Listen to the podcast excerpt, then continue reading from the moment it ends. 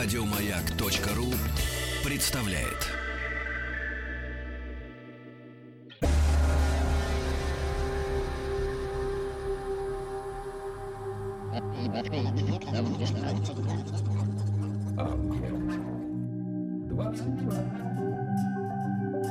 Объект 22.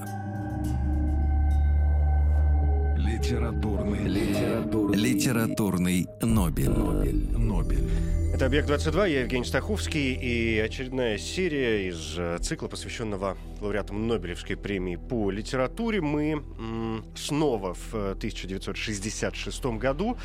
А, напомню, 66-й — это год, это третий случай в истории Нобелевской премии по литературе, когда награда была вручена сразу двум э, писателям. Один из них э, — израильский писатель Шмуэль Агнон, а второй — Вторая, точнее, это немецкая поэтесса, драматург, переводчик еврейского происхождения и шведского подданства, ну, по крайней мере, в, во второй половине жизни, э, Нелли Закс. И речь сегодня именно о ней. И здесь уже Леонид Фридович Кацис, литературный критик, доктор филологических наук, профессор Центра библиистики и иудаики РГГУ. Всегда как-то особо особо интересно, я бы сказал, произносить вот эти слова. Библиистика и иудаика. Ну, довольно редко их э, встретишь. Да, здравствуйте, Леонид Фридович. Да, спасибо, что нашли на меня время сегодня. И, э, ну, вот Нелли Закс, как мне кажется, имя в истории, э, если мы берем, да, и плаваем в рамках Нобелевской премии, Нелли Закс, то имя, которое как раз если и не слишком широко известно, то, безусловно, на мой взгляд, во всяком случае, заслуживает того, чтобы э, об этом имени знали и помнили. Ну, так мне кажется. Это, безусловно, так. Просто в последние 5-7 лет... Приходите э, к микрофону. Последние 5-7 лет Нобелевская премия превратилась в игру и посмешище, и любое присуждение связано с тем, что эта премия пытается выйти за границы литературы. Вот в том, что касается Нелли Закс, это как раз очень э, своеобразный вход в литературу. Дело в том, что в любой книжке о ней вы прочтете, что поэт 1891 года рождения по-настоящему вошел в литературу чуть ли не в 50-е годы. Немецкий поэт. То есть, будучи уже вполне серьезной да. взрослой женщиной. И вы будете читать о ней что родилась она в еврейской семье, там какого-то резинового фабриканта, что у нее было там какое-то лучше-хуже детство, что потом там умер отец. Потом она писала стишки романтического, такого немецко-романтического содержания, но это, понимаете, по-немецки писать романтические стихи так же легко, как по-русски о березках и о поле. То есть это делается без труда. Ага, нормальная история, да. Да, только в 15 лет она пишет письмо Сельме Лагерлёв, Э, и дальше они переписываются 35 лет. Вообще Сельма Лагерлёв у вас должна была где-то проходить как Нобелевский лауреат. Конечно, мы, мы давно о ней э, Да, вот очень да. давно, я и говорю, очень, она очень должна давно, была да. где-то проходить. Но если учесть, что речь идет о начале или середине 900-х годов, то вы понимаете, что мы с вами имеем дело с не самым рядовым человеком. А на, на эти романтические стихи обратил внимание Стефан Цвейк, например. Вот как только мы сейчас сказали, что она стала после вот 43-45 года писать, и в районе 50-х годов по-крупному стала известной, то, кстати, первая ее книжка вышла вообще в ГДР. Как это ни странно. После войны уже, да? Да, конечно. Угу. Какой ГДР? Ну, конечно. Откуда да, она возьмется? Да. Так вот, и тем не менее, э, я, готовясь к этой передаче, подумал, ну зачем открывать э, толстые книжки про немецкую литературу? Э, дай-ка я посмотрю Википедию. И вот изумление мое было довольно сильным. Дело в том, что, ну ладно, русская Википедия, ну там мало. Ну, там три абзаца. Вот то же самое в английской, только библиография чуть побольше, потому что нашлись там несколько, там, какие-то статьи, по-моему, одна или полторы книги о ней. Достаточно большая немецкая. Но, казалось бы, тут свой Нобелевский лауреат. А там две странички.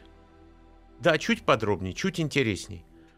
И тогда я все-таки решил вернуться к своей специальности, которая все-таки иудаика.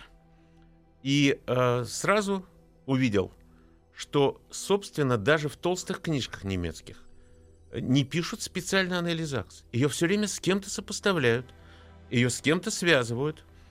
И дальше вдруг совершенно взрывообразный э, к ней интерес, который кончается Нобелевской премией – только с перерывом на 60-63 год, когда она оказывается в психиатрической лечебнице. Ничего веселого.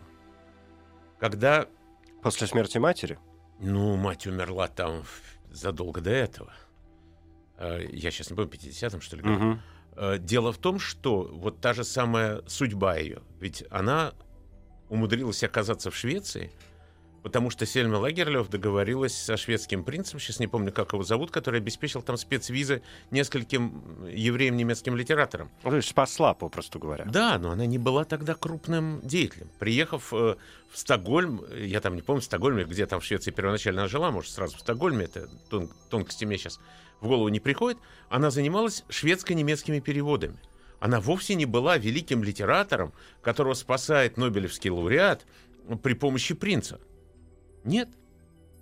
Она всегда фигурирует в таком немножко извиняющемся тоне, когда о ней говорят. Э, вот э, извиняющийся тон связан с тем, что она заняла невероятную поэтическую позицию.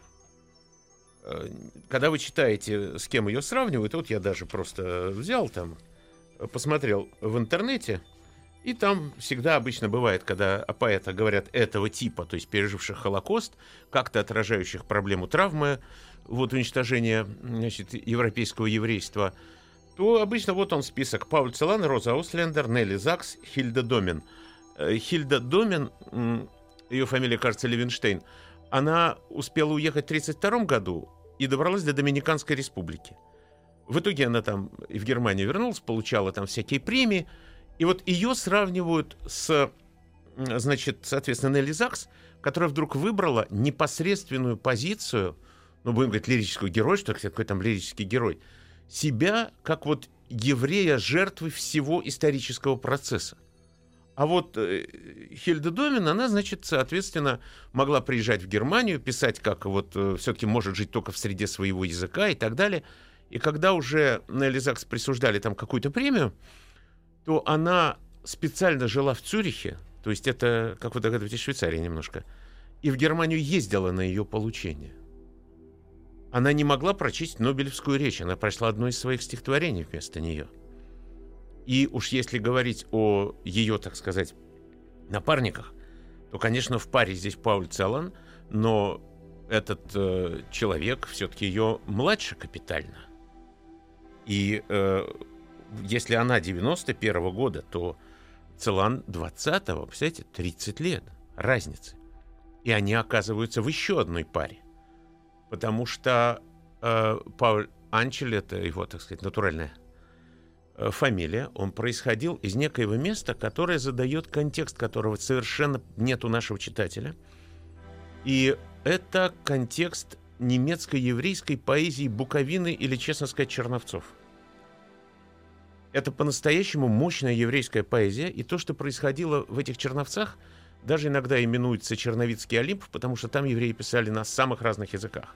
На русском, украинском, венгерском, немецком, понятно, что на идыше и на иврите. То есть это особое совершенно вот такое культурное место, и вот оттуда происходит такая Роза Ауслендер, я не просто ее сейчас упоминаю, а дело в том, что вот одно из стихотворений Нелли Закс, оно такое с виду, которое не производит какого-то специфического э, такого ощущения, что нам здесь надо что-то искать, но без него трудно понять, как шел диалог.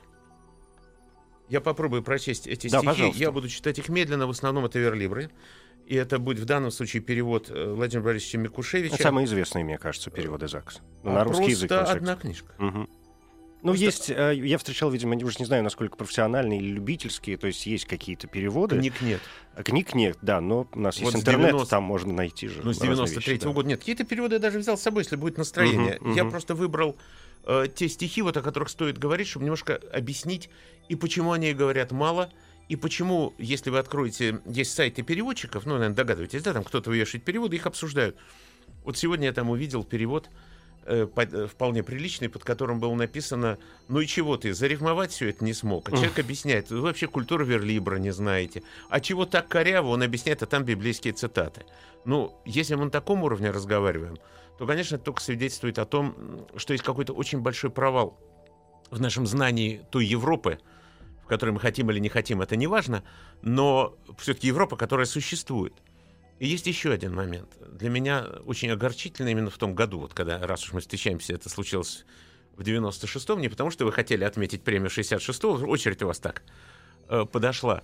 В 2016 В 2016 да. да, вот, э, нет, с 66-го года. Вот 16 2016 или 91 лет ровно. Да, ее рождение, или 66-го угу. присуждения. Видите, да. у нас, если хотите, можете отмечать любые сейчас э, годовщины.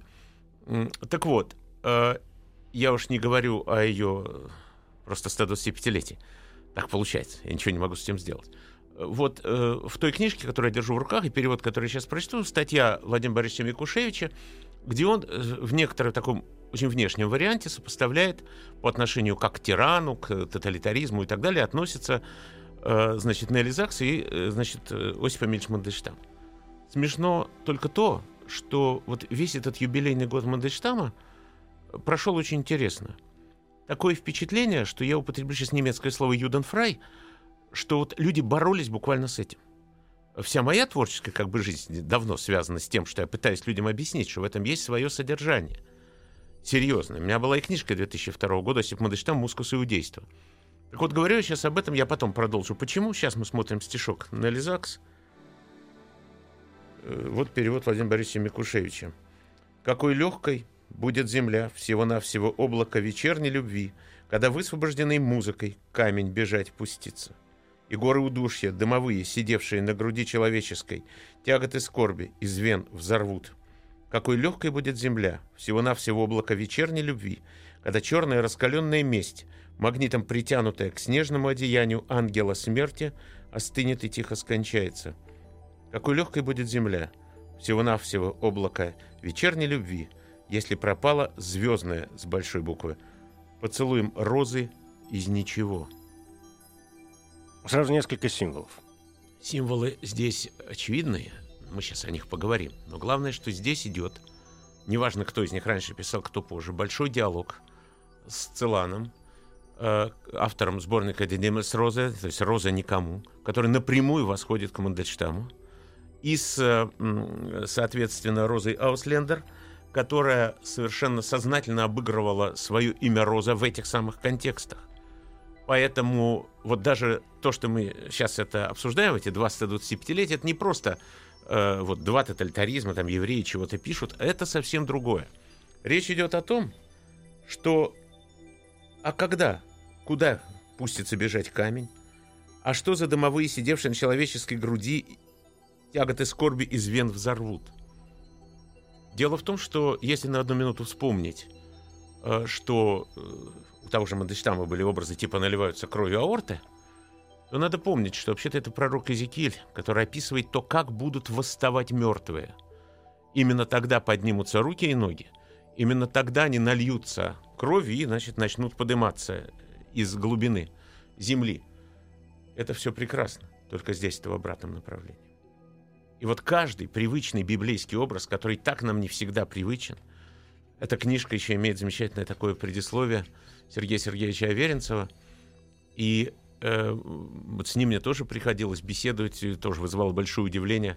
И даже иногда он это делал публично, в статьях писал о том, что вот нельзя к Мандельштаму подходить с такими мерками, можно. А Веренцев это э, предусловие, вы имеете в виду, вот, вот это книжки... известная его статья про а, писать стихи после Освенцима, да? Да, но угу. дело в том, что, да, это она истинно входит да. в эту книжку. Да, да, да. Э, понимаете, когда мы говорим о таких известных людях, то э, что мы говорим, вот они высказываются, их высказывание остается. А была ли она напечатана в журнале, вошла она в книжку, в их сборнике, ну, это, знаете, не имеет никакого значения. Это действительно его статья. Так вот, это есть очень большой вопрос. Это же вопрос конкретный. Это не вопрос Сергея Сергеевича. Это вопрос Теодора Адорна. Можно ли, значит, это делать? То есть существует ли поэзия, поэзия ну, писать стихи. Вы да. знаете, ну, это, мне кажется, вопрос э, отношения к языку. Как там что переводить? Писать стихи или существует поэзия и так далее. И вот э, как раз присуждая эту премию, Нобелевский комитет даже констатировал, что вот э, типа доказательство того, что можно. Но для этого нельзя быть в Освенциме.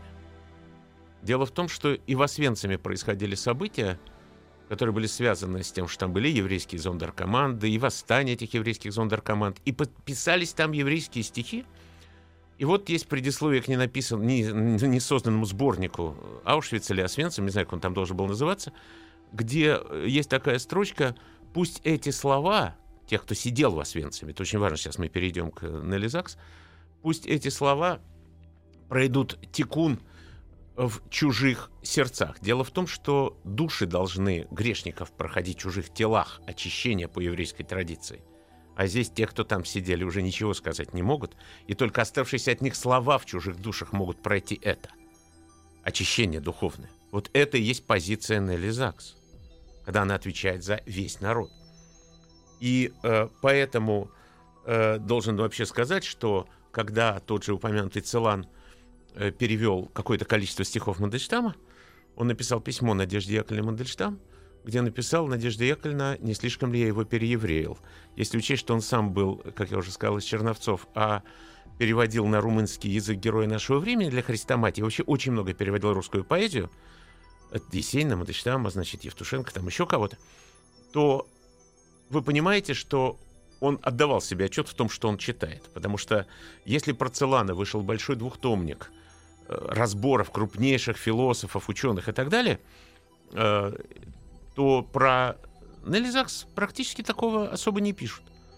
И вот, смотрите, когда умерла ее мать, и она была в жутком состоянии, видимо, в одном из тех состояний, в которых она периодически пребывала, как я вам говорил, иногда и на три года, то э, Равин Стокгольма, значит, по некоторым рассказам, подарил ей э, первую главу еврейской мистической книги «Зор», и, э, значит, с комментариями Гершема Шолема.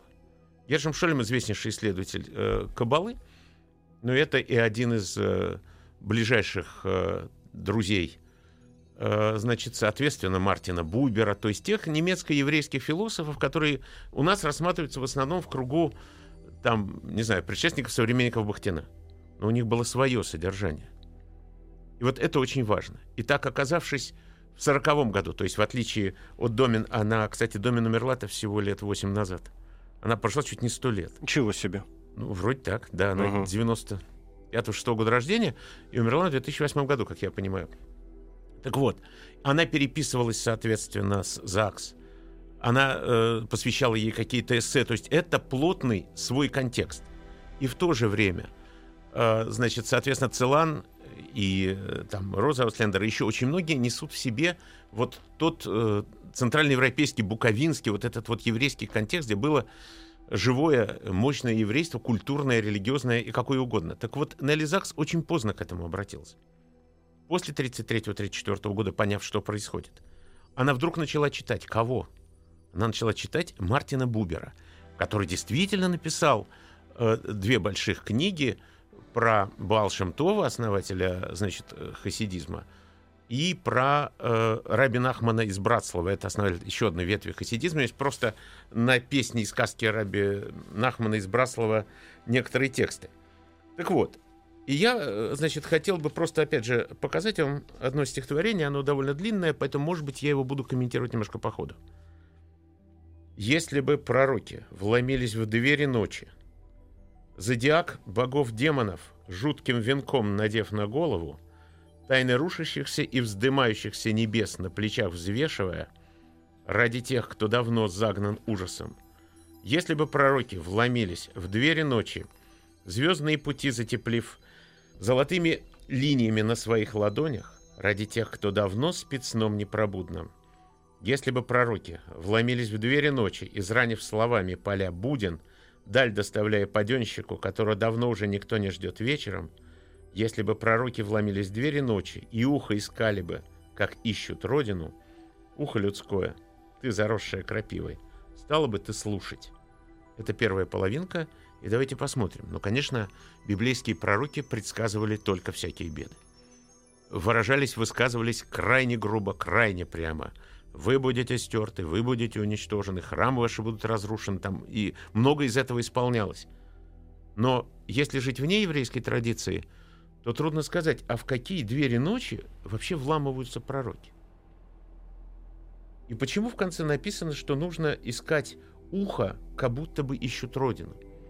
Во-первых, в еврейской традиции говорится, что Всевышний создал, э, скажем так, человечество, чтобы ему было с кем говорить. Потому что безответное, абсолютное все, оно ничего не дает. Мы знаем, что наш мир не является первым, э, достаточно просто прочитать. Ну, можно называть Библию, можно называть Тору, как хотите. Вот, с другой стороны, мы не знаем, сколько миров вообще. Потому что Тора на иврите начинается сразу «Берешит барай лагим вэт шамаем вэт баарац», то есть в начале было и так далее. Вот это в начале, это есть с буквы «Б», которая скобка. Буква «Алев», которая первая, которая обозначает одновременно и точку творения, и первую букву алфавита, и начало всего, она находится за нашими пределами. Вот оттуда как бы исходит все. Так вот, бывает такая... Это важно, простите, что я вас перебиваю, вот это важно для понимания поэзии именно Нелли Закс. Именно Нелли Та, Закс. а, еврейская, я бы даже сказал, мистическая, да, еврейская Да. традиция, в общем, да, как любая мистическая традиция, Мистической- довольно да, замкнутая, да, конечно. и понятная, в общем, Вот к далеко не мистической мы сейчас перейдем. Мгм. Э, Дело в том, что у нее есть и стихи, например, о рождении буквы алфавита, но это просто тоже каббалистическая, мистическая книга Сефер Яцера, где это просто описано, как это происходит. Но я спрашиваю сейчас в чисто бытовом смысле, а когда к еврею живому, не вот убитому, как здесь, я еще раз здесь все всегда уже вывернуто, Э, когда врываются пророки? Где мы их видим? Это же вообще выглядит как какой-то полный, действительно, мистицизм. Ничего подобного. Когда евреи и куда идут? В землю обетованную, которая в итоге и становится тем, что мы сегодня называем исторической родиной. Да? Так вот, дело в том, что в пасхальную ночь, в ночь Песаха, принято оставлять бокал вина для пророка Ильягу. А в нужный момент с этим бокалом и с э, свечками выходит каждую ночь его встречать. Каждую пасхальную ночь. И мы каждый раз говорим, сейчас не пришел, ничего, придет в следующий раз. Вот о чем идет речь. Так вот, когда пророки ворвались, это уже после. Вот это не апокалиптика обычная христианская, а именно вот такая. Для тех, кто знает, когда врываются пророки. А что такое пророк Ильягу или пророк Илья? Это пророк, который предшествует приходу Машеха, то есть Мессии. И какая же ее самая такая знаменитая пьеса, дико мистическая, даже обсуждать не будем. Или, или сказание о мучениях еврейского народа, я сейчас точно перевел, сказал, э, как, ну, примерно так. Ну, обычно называют мистерия о страданиях Можно. Израиля, да. Ну, понятно, что есть разные э, Вот я и говорю, здесь, да. понимаете, здесь важно не, э, ну, простите, не христианизировать Мгм. терминологию. Потому что немецкая еврейская культура была дико мощной. Она уже существовала с 1780 каких-то годов к 1930-40-м. Представляете, сколько это? Если русская еврейская вся появилась там всерьез не ранее 1860-х годов, когда люди уже стали на чистом русском языке, а не на ломаном там каком-то, то всего-то у вас 50. И дальше революции, мировые войны. Отреши весь 20 век, да. Да. А, давайте передохнем две минуты буквально и продолжим после этого.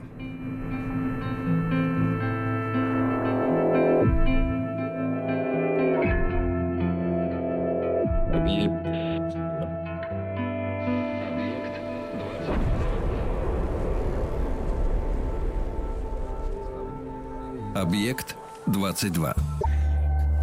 Литературный, литературный, литературный Нобель. Нобель. Нобель. Я Евгений Стаховский, здесь Леонид Фридович Кацис, литературный критик, доктор э, филологических наук, 61-й лауреат Нобелевской премии по литературе, Нелли Закс, э, немецкая.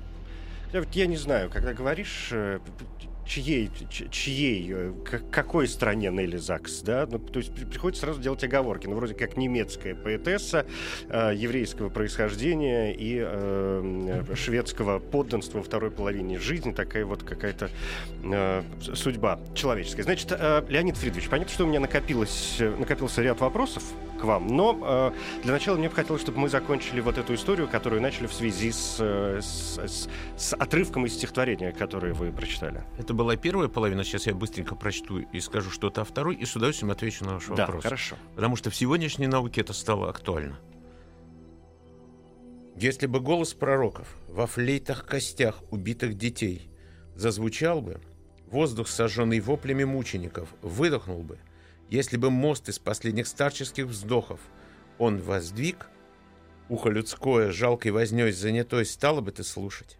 Если бы пророки бурями крыльями вечности нагрянули, если бы они взломали твой слух словами «Кто из вас хочет воевать против тайны? Кто из вас хочет измыслить звездную смерть?»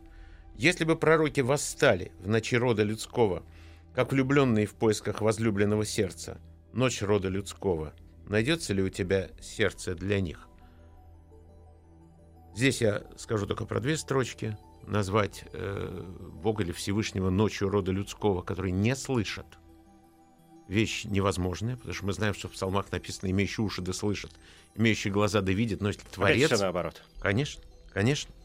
Но если бы голос пророка во флейтах костях убитых детей зазвучал бы, здесь тоже есть некоторые моменты. Дело в том, что, конечно, мы помним фразу из Гамлета, предположим, можно ли там сыграть на нем, как на его позвоночнике, действительно что-то похожее на флейту. Но дело в том, что были такие похожие на флейту музыкальные инструменты в храме, и двумя флейтами, в принципе, можно провожать покойного. Мы сегодня храма нет, не играем в субботу, за исключением реформистских общин, но они это тоже делают в честь храма, а не в честь там каких-то еще дел. И таким образом, когда вместо новосозданного храма, ожидания Мессии, мы получаем флейты из костей детей, то вот вы опять видите, что не знать чего-то нельзя. Теперь я отвечаю, если можно, сразу на ваш вопрос. Современное литературоведение давно занимается такой проблемой, последние 10-15 лет это стало просто отраслью науки – который называется «Еврейские литературы на нееврейских языках». Я помню, Закс писал на немецком.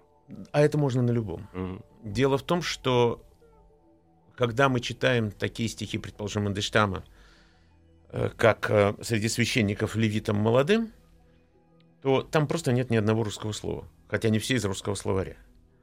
Также точно есть немецкая, если можно назвать немецкая, писала по-немецки, э, поэтесса Эльза Лашкер-Шулер – у которой э, количество ненемецких слов в немецких стихах тоже капитально. И в каждой стране оказываются такие писатели. И вот сегодня проводятся большие международные конференции на эту тему. И последняя уже просто называлась «Израильские литературы на нееврейских языках». Поэтому сегодняшняя как бы проблема гражданства в Евросоюзе или в глобализации, она никакого значения не имеет. Имеет значение духовная родина. Даже если вот в таком замечательном виде. И кроме всего прочего, это еще одна проблема. Когда нам говорят, что после 45 года она вот обрела себе уже там полный голос и все такое, я имею в виду Нелли Закс, надо понимать, что немецкое еврейство было крайне ассимилировано. Просто крайне. И большущим кризисом для них была Первая мировая война, когда немецкие офицеры еврейского происхождения оказались в Восточной Европе. И когда они оказались в Вильне, где-то еще, немецкие евреи считали, что они очень просвещены, они будут учить своих восточных братьев. И журнал назывался, к которому имел отношение Бубер, «Ост und Вест», то есть, э, значит, Восток и Запад, как бы их надо было объединять. После этого стал выходить журнал «Дер Юда», «Еврей». И вот большую роль в этом сыграл именно Бубер, придумавший вот такое мистические основания. Разумеется, книга Шевхей Бешт, прославление Бешта, не требовала пересказа Бубером. Это надо было пересказывать вот этим немецким евреям, от всего отказавшимся. Если теперь можно, я скажу про пару. Вот Агнон и, значит, соответственно, Закс. Нелли Закс. Агнон писал на иврите, писал уже в итоге в Израиле, и Нобелевскую премию получал как израильский писатель, но происходило все из того же региона, из города Бучич, о котором он все время, собственно, и писал. Но когда ты приезжаешь и пишешь на иврите, или начинал там немножко на идыш, а потом на иврите, ты приезжаешь в Израиль, в страну живой литературы, а здесь ты видишь человека, который прекратил свою судьбу как немецкого традиционного поэта, хотя я вам уже сказал, что серьезные люди обращали внимание на ее кажущиеся сегодня неинтересными стихи ранние. И ты понимаешь, что этого не будет никогда, и что на этом немецком языке ты пишешь в Швеции. Ты не можешь приехать в эту Германию, потому что, в отличие от Домен, который он называл, что ты, не, ты все это видел, во что это превратилось. И твой любимый язык, который для тебя был единственной родиной, тогда не может быть родиной. И ты живешь в Швеции, где язык, понятно, германский, и ты на близкий язык переводишь из близкого языка. Вот представьте себе, если бы это пришлось делать, ну, например, э, есть такие примеры и польские, есть такие примеры там украинский, а вот представьте себе еще меньше, белорусский, например, или какой-нибудь славянский. Вот с русского ты переводишь на славянский, с славянского на русский, и ты вот так живешь.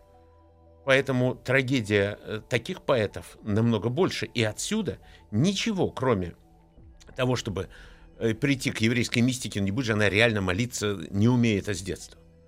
Не будет же она вдруг начинать читать еврейских поэтов, э, потому что она их до этого не читала. Ну, это в том числе ответы на вопрос, насколько произведения Нелли Закс религиозны. Да, они мистичны местами, но вряд ли религиозны. Ну, надо здесь просто понимать, что сегодняшний, во-первых, никогда не было никакого единого иудаизма может быть, во времена храма был, а вот что уже к ее времени.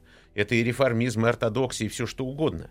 И вообще еврейский мир, если уж тут Бубера процитировать, который говорил, что объясняет многие слова Мандельштама о хаосе иудейском, что еврейство сегодня хаос, ибо оно состоит из Моисеева откровения, пророков Талмуда, христианства, испанского и испанско-еврейского возрождения, немецкой религиозной реформы, хасидизма, социализма и коммунизма, и чем больше оно хаос, тем больше оно стремится к синтезу. И дальше удивительная фраза, и этот синтез — кровь, но это не надо понимать э, в смысле нацистском совершенно. Речь идет о том, что Мессия все равно придет из колена Давидова. То есть это нас, как бы мы ни уходили от еврейства, от чего угодно, если Мессия придет э, в иудео-христианском мире, все равно из колена Давидова. И я сейчас прочту небольшое теперь уже стихотворение и тоже попробую его э, объяснить, в чем тут дело. Да, пожалуйста. Потому что без этого нам просто о ней нет смысла говорить. Дело не в том, кто и сколько раз бьет поклоны.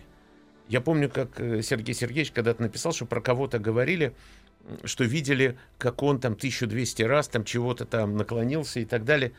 Мне, говорит, все равно, что он наклонился. Я думаю о том, кто считал. Вот, давайте мы из этого будем исходить, потому что действительно Сергей Сергеевич лично переживал это.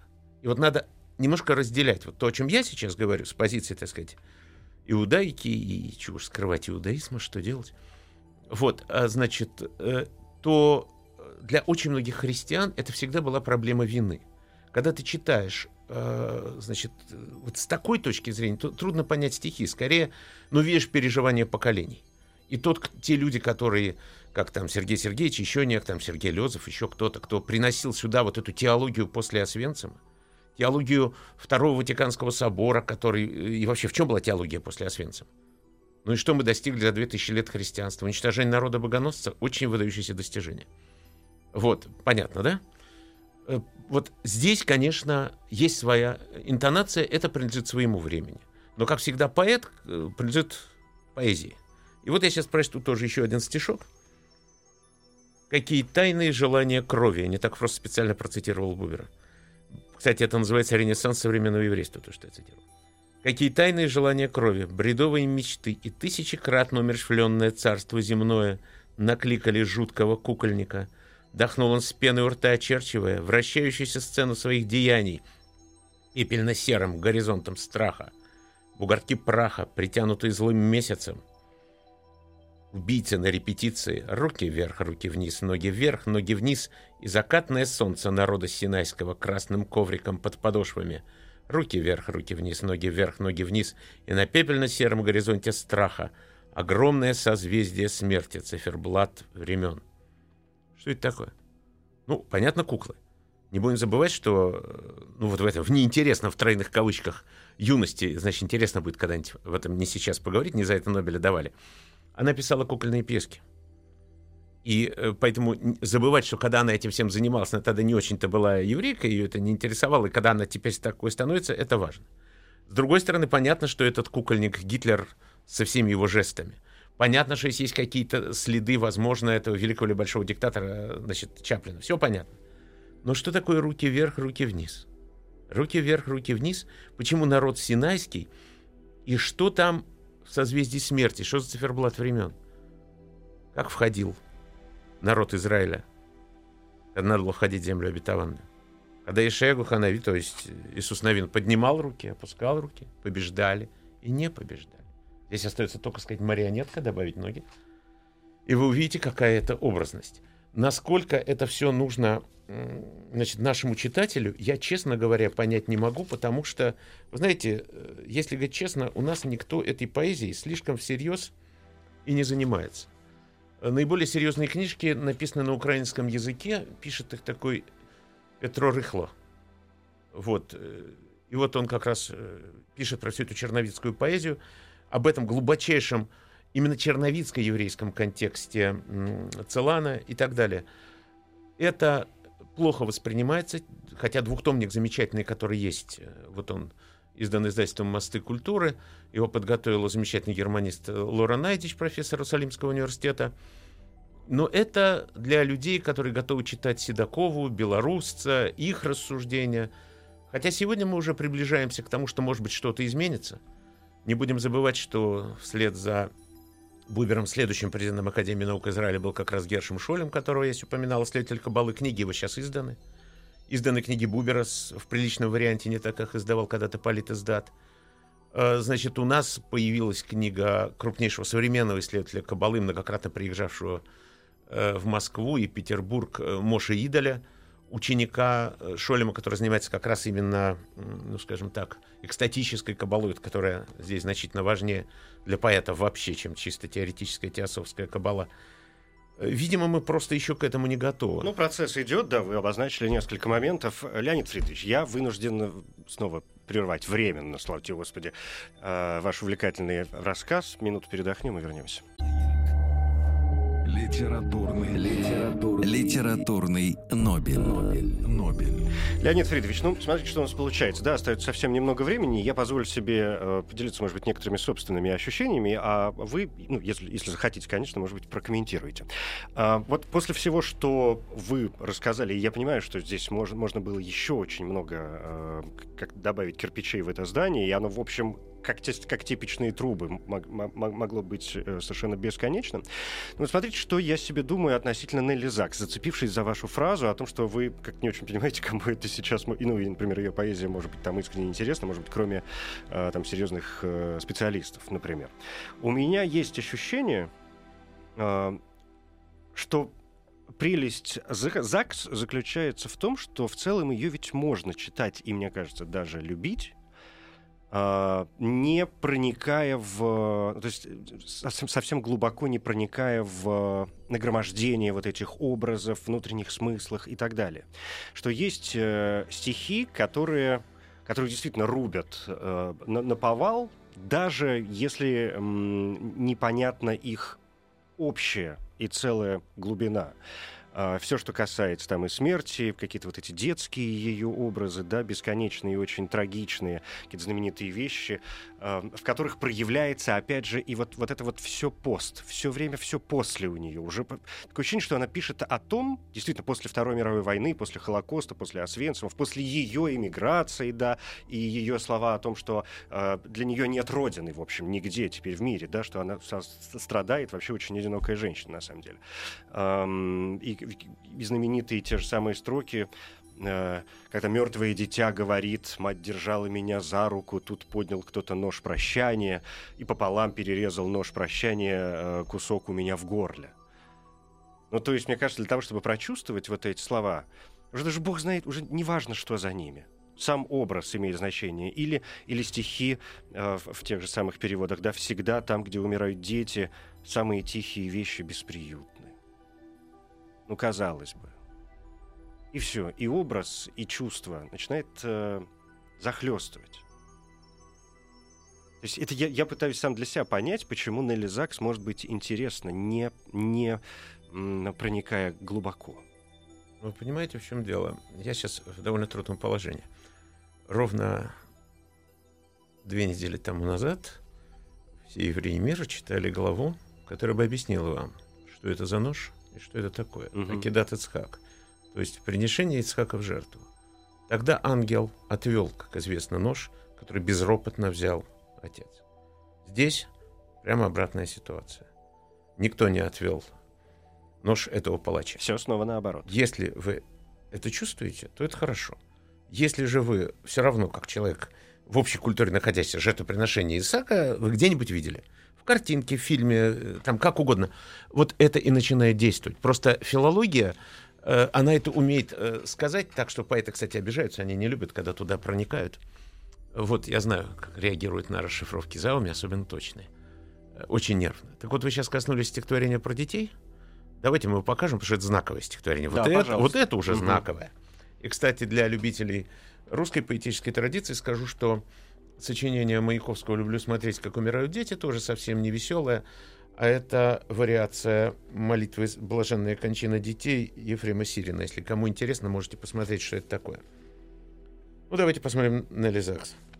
Всегда там, где умирают дети, самые тихие вещи бесприютные. Мантия — боль заката, в которой темная душа дрозда оплакивает ночь. Маленькие ветерки над зыбками, зыбкими травами вея, развалины света угошая и умирание сея, всегда там, где умирают дети, догорают огненные лики. Ночи одинокой в своей тайне, и кто знает, каких проводников смерть высылает. Запах дерева жизни, петушиный крик, что укорачивает день, волшебные часы осеннего ужаса в заколдованную детскую, матки воды к берегам тьмы, гулки тян, тягучий сон времени. Всегда там, где умирают дети, завешиваются зеркала кукольных домов вздохом. Не хотят больше видеть пляску лилипутов пальцев, одетых в атлас, или нет, тут атлас де- детской крови, пляску, что тихо стоит, как в подзорной трубе, мир отторгнутой луны. Всегда там, где умирают дети, камень и звезда. И сколько грез бесприютны. С одной стороны, все понятно. С другой стороны, мы видим продолжение этой кукольности, потому что это уже палачи, а не только сам кукольник основной. Только мелькает строчка «Мир отторгнутый у Луны». Но она же заведомо непонятна. И вот в очень, э, ну, на мой взгляд, некачественно изданных материалах Зондеркоманта Свенцима, э, даже не хочу сейчас эту книжку обсуждать, э, ее там выдвигали на премию «Просветитель», Мгм. пусть Ну, бог попросвещают. с ним, да, у нас 30 Нет, секунд. Нет, я понимаю, это просто дело в том, что Луна, от которой отторгнуты, евреи во время новомесячия не просто благословляют Луну, а просто еще подпрыгивают, веря, что там может появиться лик Всевышнего. Вот если это не понять, то это, ну, стихотворение, жалко детей, их убивают, как плохо. Если чуть-чуть добавить вот то, что я сказал, то сразу окажется, что именно в субботу бывает та самая звезда, из того самого камня начинается храм, который отторгли, как известно, строители по другому поводу. Да. Спасибо большое. Леонид Фридович Кацис, литературный критик, доктор филологических наук, профессор Центра библеистики и иудаики РГГУ. Спасибо. Литературный, литературный, литературный Нобель. Нобель. Нобель. Коротко говоря, Нелли Закс, немецкая поэтесса, драматург и переводчик еврейского происхождения и шведского подданства. Годы жизни 1891-1970. Имя при рождении Леони Закс.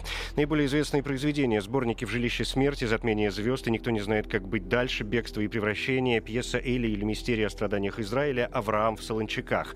Среди других заслуг премии Анетты фон Дросте Хюлшов, премия мира Западно-германской ассоциации книгоиздателей и книготорговцев. В Германии с 1961 года присуждается литературная премия Нелли Закс. Во Франции вручается переводческая премия Нелли Закс. Закс 61-й лауреат Нобелевской премии по литературе. Это 66-й год. Впервые номинирована в 63-м. Премию разделила с израильским писателем Шмуэлем Агноном. В Нобелевской речи отметила, что Агнон представляет государство Израиль, а я, сказала она, трагедию еврейского народа. Премия Нелли Закс вручена с формулировкой за выдающиеся лирические и драматические произведения с трогательной силой, раскрывающие судьбу Израиля.